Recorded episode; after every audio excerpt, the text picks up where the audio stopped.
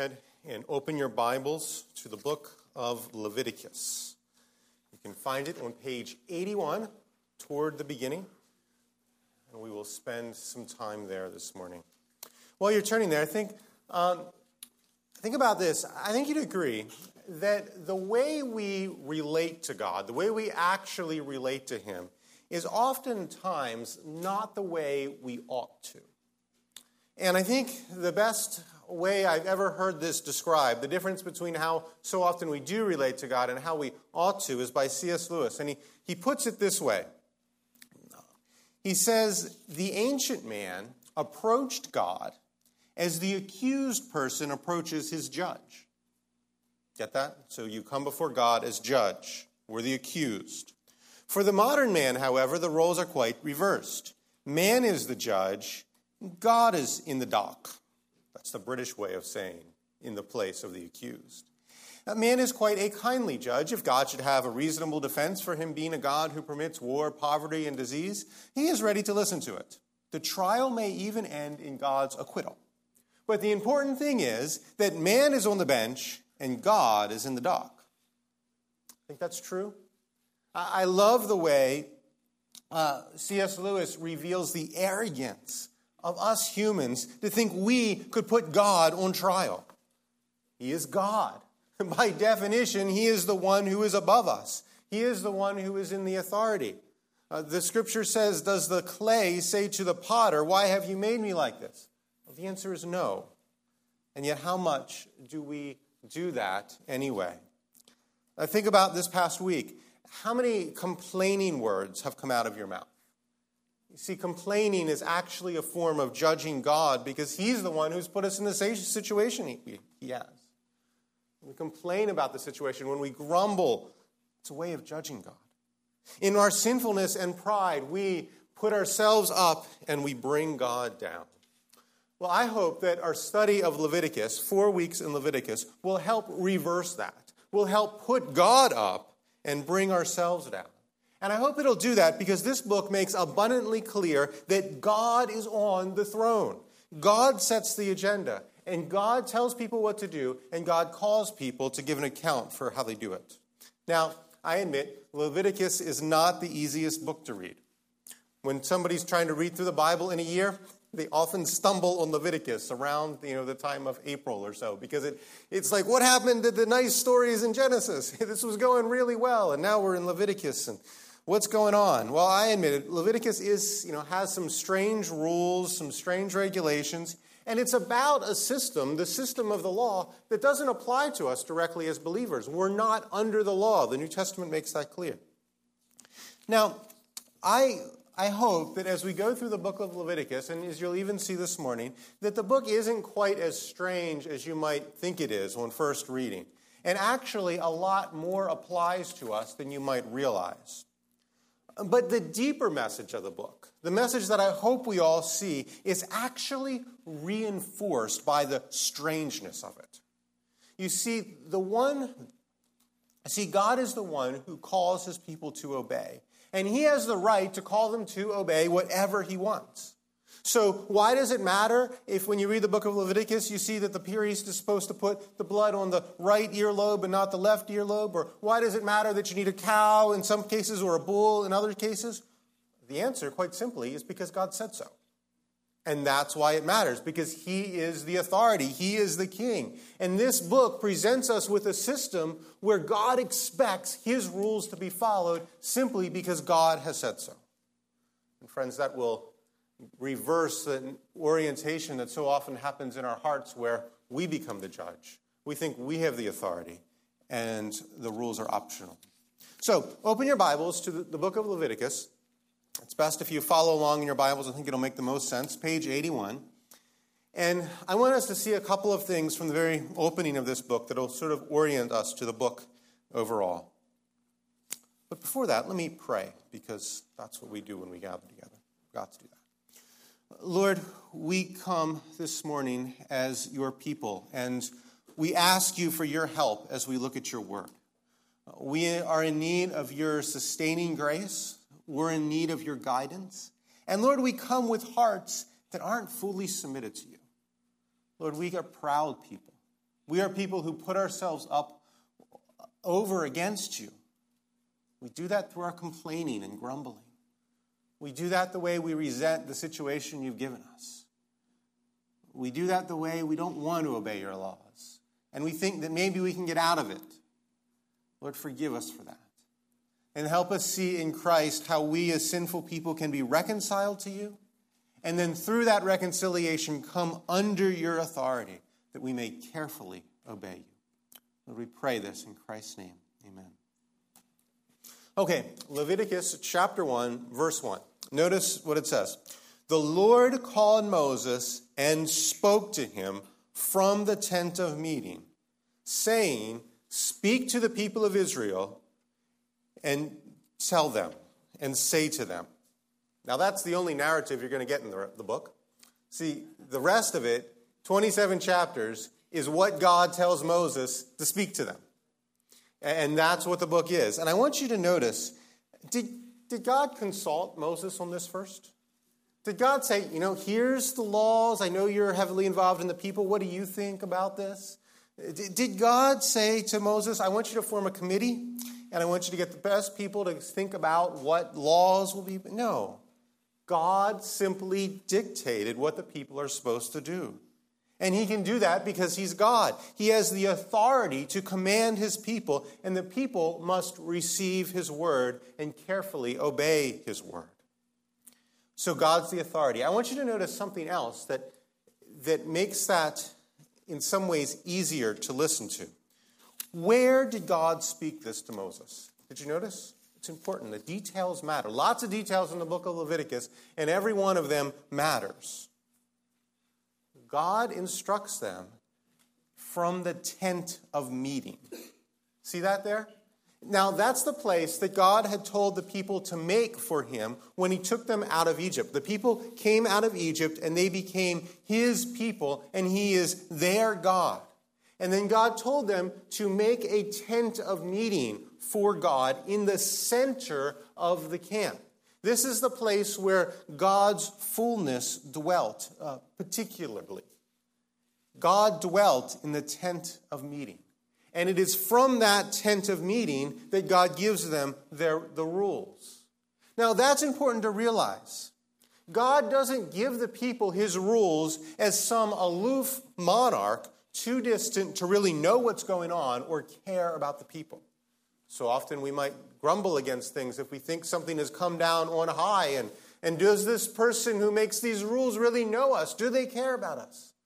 God gives them the rules from the midst of the people. And He is not simply their judge, waiting to see how they're going to do. Hmm, I wonder how they're going to do with this law. And then He decides whether or not He will take them for Himself. No, they are already His people. He is already their God.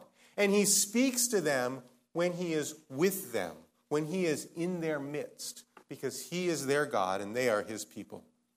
Now, do you already see how maybe some of that could apply to our lives as believers? Um, I hope you see it. See, if you're a Christian here this morning, you're not a Christian because you first cleaned up your act and then got God to like you based on how well you lived. That's not why you're a Christian. If you think you're a Christian for that reason, you're, you're not a Christian. Actually, that's what the Bible would say. You didn't impress God with your ability to live a holy life first, and then you were accepted. First, you came to God in Christ.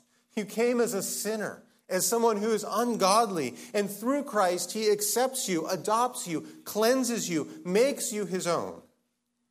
And then you can live in obedience to Him. You see, when God speaks to us as believers, He speaks to us through Christ, the one who dwells in us, and we dwell in Him. And then we can live in a way that is pleasing to Him. So please understand that from the book of Leviticus. This is God speaking to his people. He is speaking to his people in their midst, from among them, because he is already their God, and they are already his people. Okay, in the bit of time remaining, we're going to overview the first seven chapters of the book of Leviticus. I'm not going to read all seven to you, don't worry. But we're going to look at the five offerings, and we're going to see how these principles that we've already talked about, how they're evident here, and we can learn from them. So, first is the burnt offering.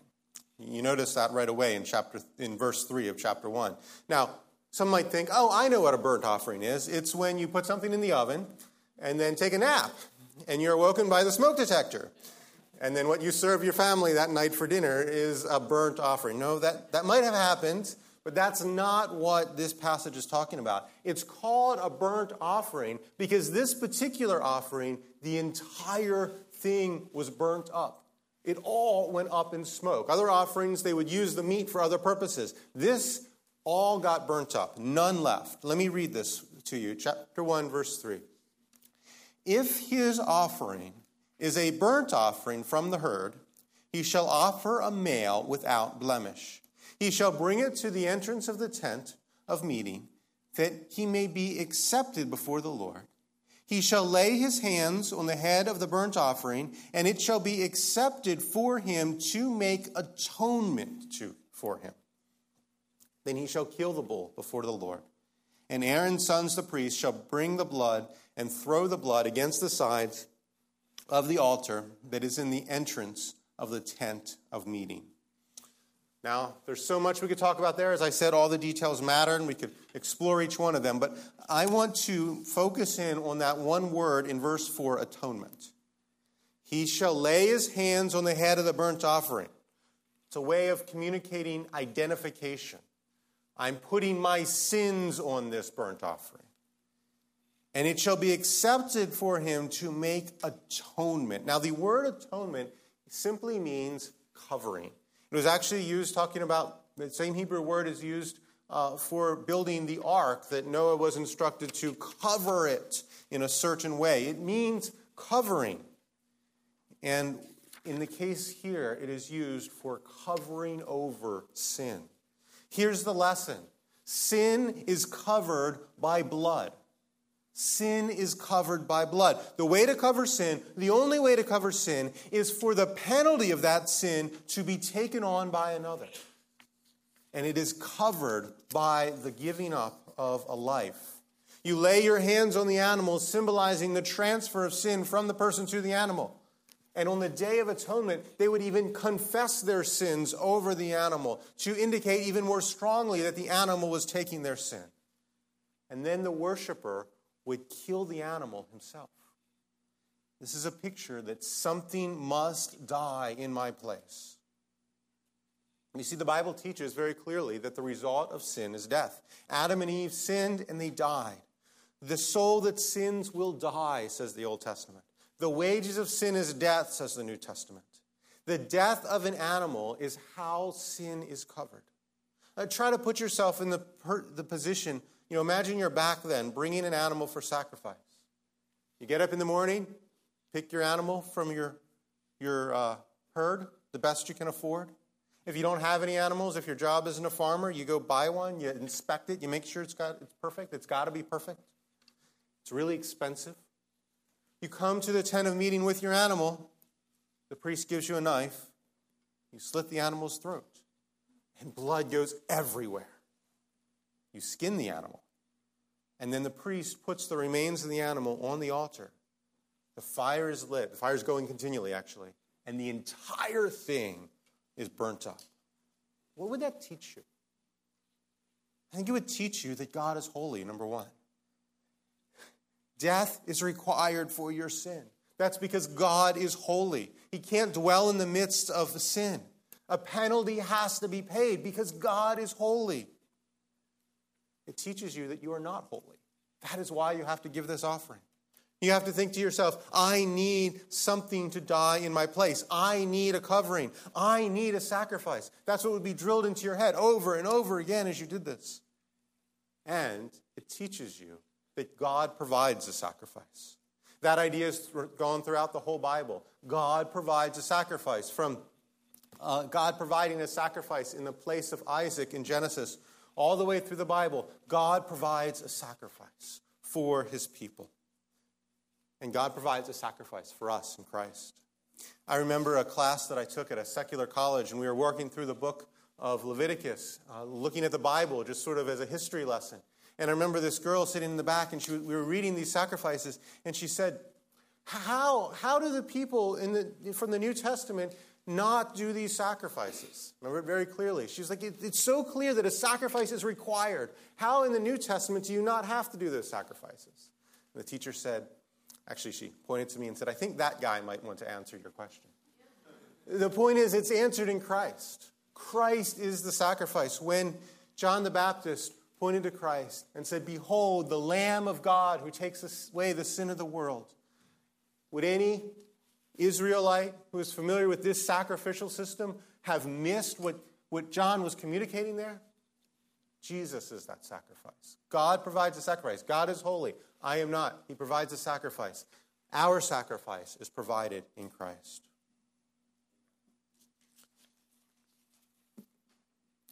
Now, the burnt offering was the first and most important offering because it shows how our relationship with God is established. It is established with the death of another. We need a sacrifice to make atonement for our sins. Now, let's look at the grain offering. That's the next one. Look at chapter 2 in your Bibles, Leviticus 2, verse 1. When anyone brings a grain offering as an offering to the Lord, his offering shall be of fine flour.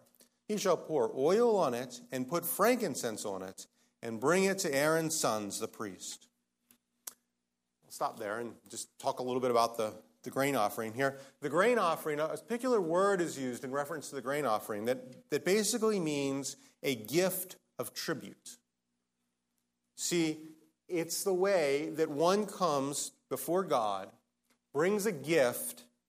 One comes before God, one doesn't want to come empty handed. One comes before God and brings a gift as a symbolic token. God doesn't need anything. He's perfectly clear about that in the Bible. Yet it makes sense to come before God with a token and just give to Him and say, God, I am yours.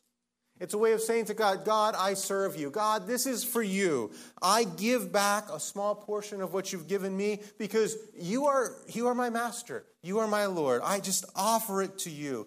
You speak, I listen. You command, I obey. That's what the, the gift of tribute, the grain offering, communicated. Now, friends, just because we are not under this requirement by law to offer a gift of tribute to God, it doesn't mean that that pattern should be foreign to us. I think Paul is referring to this in Romans 12, where he says, Offer yourselves as a living sacrifice, holy and pleasing to the Lord. This is your reasonable act of worship. We come before God, we don't offer him a grain offering, we offer him ourselves. We offer him our bodies. We say, God, you are my master. I am your servant. Speak, and I will listen. Command, and I will obey. And we come to the Lord, offering up our lives to Him. Friends, what are you offering to the Lord? Are you offering yourself to the Lord as a sign of your loyalty to Him? Lord, I am yours. Then there's the peace offering. This is perhaps my favorite of all the offerings here. Its requirements, if you read them in chapter 3, they're very similar to the burnt offering, except the animal was not burnt up. Rather, the meat from the animal had to be eaten within a certain amount of time. Chapter 7 gives the regulations for this. Chapter 7, verse 11. And the flesh of the sacrifice of his peace offering for thanksgiving shall be eaten on the day of his offering. He shall not leave any of it until morning. Now, think about what that could mean. It could mean a bull. Bulls weigh uh, 1,500 pounds. That's a lot of meat. Okay? They came and made this sacrifice, huge meat offering. Okay? And meat was rare back then, it was a precious commodity. You couldn't just, outbacks weren't around. You could get steak whenever you wanted. You couldn't go to the grocery store. It was more precious than it is now. They sacrifice this bull, and they've got to eat it that day. Or the, then it turns into a burnt offering, and the whole thing goes up in smoke. What do you think is going to happen? Do you think a lot of it's going to go to waste? No. They'd have a big party. Come, everybody, come and eat. The peace offerings turned into a party. It's sort of like this. Uh, if you're at a restaurant and you really like the food, but you can't eat it all because the portions are so large, what do you do? You ask for a box so you can take it home, right? What if you're going to be out all day, it's going to sit in a hot car, and you know that's never going to happen, that, that won't do? What do you do? You say, anybody want some? I can't take it home. Here, you want to try some? Take it. And And that's kind of what the peace offerings were like. It was required sharing because you couldn't save any of it.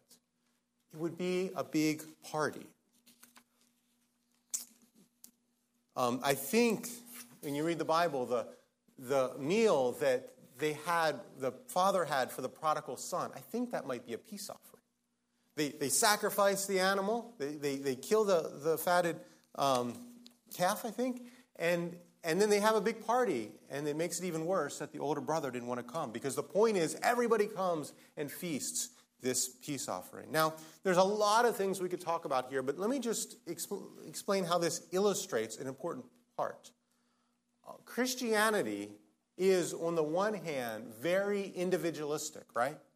And we see that in the burnt offering how you lay your hands on the animal, symbolizing that the animal takes your personal sin. You need a sacrifice individually, personally. Something needs to take your guilt. But then you celebrate that that has happened in community. You see, you have the burnt offering, which is individual, and then you have the peace offering, which is inherently communal. It's corporate. You do it together. And friends, we must realize that our Christian life cannot be reduced to being utterly individualistic or being completely communal. It is both, and they both both parts have to be there. If it's just individualistic, it ends up I'm sorry, if it's not individualistic, if you don't personally own it, then it ends up being just dry and peer pressure and it can turn legalistic.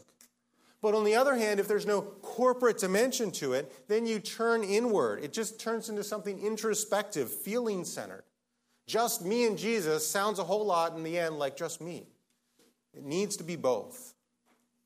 Now, lastly, we see that there's the sin offering and the guilt offering. And I'm going to put these two together because they, they relate. The sin offering is for unintentional sins. Look at chapter 4, verse 1. And the Lord spoke to Moses, saying, Speak to the people of Israel, saying, Listen, if anyone sins unintentionally in any of the Lord's commands about things not to be done, or does any one of them. See, unintentional sins are when we break God's law, but not on purpose. It was an accident. Now, think about it. They're still called sins, they're unintentional sins. And I think the mere fact that that category exists it bursts many of the ethical assumptions that people have today. I mean, what do people think today? People always acknowledge there's a standard of right and wrong. But for many people today, that standard is constituted by what is internal. To be a good person, one lives up to one's own expectations. Be true to yourself, is what we hear.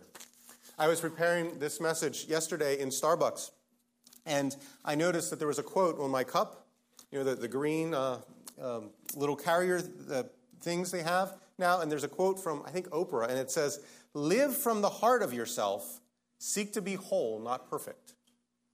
Live from the heart of yourself, seek to be whole, not perfect. And I think that's what people think today. That's the ethical standard today. Try to be good, but that standard for goodness is entirely inward. Just be true to yourself. Well, there's a grain of truth in that, but friends, how do you think that system works if it is true that God is the one who made the rules. See, if it is true that God is the one who made the rules, then we could violate his rules even if we don't intend to, and it is still a violation. It is still offensive to him, and in this system, it still required a sacrifice. As I was preparing the sermon and thinking about this, I noticed a curious thing started to happen in my life. I began to notice all the ways I was sinning but didn't realize it. I realized I was was just not patient with my children in that case. I didn't seek out and, and intend to be, it just kind of happened. I wasn't listening well, I wasn't following through everything that I needed to do. I began to notice all the ways that I'm not living up to God's standard, even if I'm not intending to break the, rules. Friends, consider is the language that is coming out of your mouth pleasing to God? Even if you're not intending to hurt somebody, are the ways you're unintentionally sinning by what you're speaking? complaining, grumbling, gossiping. You might not be intending to break God's rules, but see, it's still wrong. Is the way you're relating to the people who are closest in your life pleasing to God? What about the movies you watch? What about the books you read? Are there ways you may be unintentionally sinning. You didn't intend to. But see, the person who really wants to obey God's laws is going to be sensitive to the fact that, that maybe they're doing something they might not even realize they're doing, but they're going to be trying to seek it out, trying to conform to God's standard. And friends, this brings healthy balance. You see, one of the things that we talk a lot about at this church, and for good reason, is that motives really matter. God wants our hearts. God doesn't just want us to conform to an external code. But that doesn't mean that there is no external code that God cares that we keep. God gives us rules, and He expects us to follow them. And it's our job to realize what those rules are and carefully obey. Now, let's look at the next category of sin the guilt offering. This is in chapter 6. Look at chapter 6. I think it's verse 1 here. The Lord spoke to Moses, saying, if anyone sins, and pay attention because, as I said, all the details matter. If anyone sins and commits a breach of faith against the Lord by, pay attention to how he, examples he gives, by deceiving his neighbor in a matter of deposit or security through robbery, or if he has oppressed his neighbor, or if he has found something lost and lied about it, swearing falsely. And he goes on and on to talk about how that person must bring a ram for a guilt offering. Now, there's tons of things we could talk about in this passage, but I find it most remarkable for the way it relates our sin against God to those offenses we commit against other people. Okay, think about it. Look at the way the passage starts. If anyone commits a breach of faith against the Lord, a breach of faith against the Lord, what do you think might that include? Well, I would think Idolatry, right? Worshipping a false God, not keeping the Sabbath, taking God's name in vain. Those are things that really would be against the Lord. But that's not what's on the list, is it? What's on the list? Deceiving one's neighbor, robbery, lying to his neighbor, oppression. Basically, things you do to other people, things you do to your neighbor. Now, what does this tell us? It tells us that how we treat our neighbor is how we treat God. The sin against our neighbor is the sin against God. You can say all you want, I love God, I want to do His will. But the real test, how do you treat those other people who God loves, who are made in His image? How do you treat them? That is how you treat God. Think through a few examples. Husbands, you can say you want to follow Jesus, but how are you following Jesus and sacrificing yourself to build up your wives? Wives, you can say you want to honor Jesus, but how are you doing it? Honoring your husbands as Jesus has called you to do. Children, children, you're here, right? It's great that you're learning about God here. And some of you are learning the catechism, questions and answers. By the way, parents are going to get way ahead of you. You got to come Sunday night so you can keep up with them. They're at question 26 now. It's a lot of memorization they're doing. You're doing a great job, guys. But how are you doing at honoring your parents? Because they bring God's rules to you, and God tells you you need to obey them. How are you doing at being kind to others, not being a bully, sharing? Parents, it's your turn now. Does, does your patience towards your children in their sin reflect God's patience towards you in your sin? How about at the workplace? Do you realize God cares about justice? God cares about our integrity. Sinning against others, even in small ways, is sinning against God. No doubt, when we start thinking about how we treat others, we see all these areas of sin in our lives. And that's why in the Old Testament it required this guilt offering. Now, let me just put this guilt offering in the context of all the other offerings. Let's just let me walk through them real fast. First, there's the burnt offering. That's the one where the whole thing went up in smoke, and that establishes our relationship with God through atonement. That's the first and most important. And then there's the grain offering, and that's how we acknowledge we come under His lordship. You are our God, we, uh, you are our master, we obey you. That's what the grain offering says. And then there's the peace offering. And the peace offering celebrates our peace with God in the midst of community. And then there's the sin offering and the guilt offering. And they acknowledge that even in the context of our relationship with God, we still need covering. We still need cleansing. We still need forgiveness of sins. In the New Testament, that concept is crystal clear. Listen to John 1 1. 1 John 1, sorry. If we confess our sins, he is faithful and just to forgive us and, listen, cleanse us of all unrighteousness. I think John is thinking about the sacrificial system here. And as Christians, we need continual cleansing from Jesus. That's why at our church we pray prayers of confession, and we will in a moment when we take the Lord's Supper.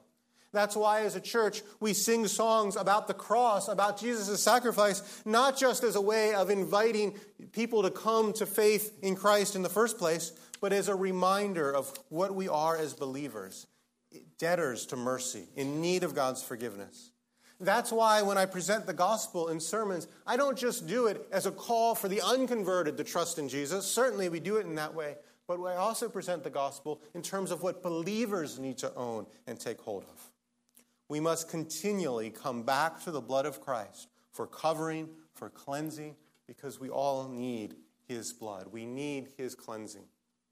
Now, that's the five offerings. Quick overview of the first seven chapters. Encourage you, go back and read it in more detail. Talk about it amongst yourselves. What does he mean here? What does it mean here? There's lots of details that I did not talk about that all have meaning. But let me give you three questions to take home with you and think about. Don't have application questions printed for you today, but here's the application questions. Think about it. One, do you give God your best? Do you give God your best? I read this passage a few times this week, and I was struck by the need for one to present one's best to God. If you have the money, bring a bull. If you can't bring a bull, you can bring a lamb. And if you can't even afford a lamb, God makes an allowance for birds. But the point is, bring the best you can afford. And nobody gets off not having to bring anything. Everybody must bring their best to the Lord. Now, you might reason to yourself that, well, because the sacrifices in the Old Testament are, have their fulfillment in Christ, then the New Testament, well, there would be no more talk about us doing sacrifices. But you'd be wrong. Yes, the sacrifices are fulfilled in Christ, but the perfection of Christ does not then get us out of giving God our best. It actually raises the standard that we have to give to Him. We must give our best to God because He's given our best, His best to us. And no, we aren't given animals anymore. We're giving Him our lives. We're giving him our bodies. We're giving him money for the spread of the gospel. We're giving God our best. Friends, are you giving God your best? Of course, that doesn't earn you salvation. That's not how you get into God's kingdom. But because you are in Christ, if you are in Christ, give God your best because of who he is and who you are. Number two, do you appreciate the blood? These sacrifices must have been a bloody mess. Do you have any idea how much blood would be in a bull? I don't, but I just imagine it's a ton. And there's blood everywhere. The, the priest collects it, sprinkles it on the altar. It's getting on the priest, it's getting on the person who sacrifices the, the animal. And, and why is there so much blood? Because, as the Bible says, without the shedding of blood, there is no forgiveness of sins.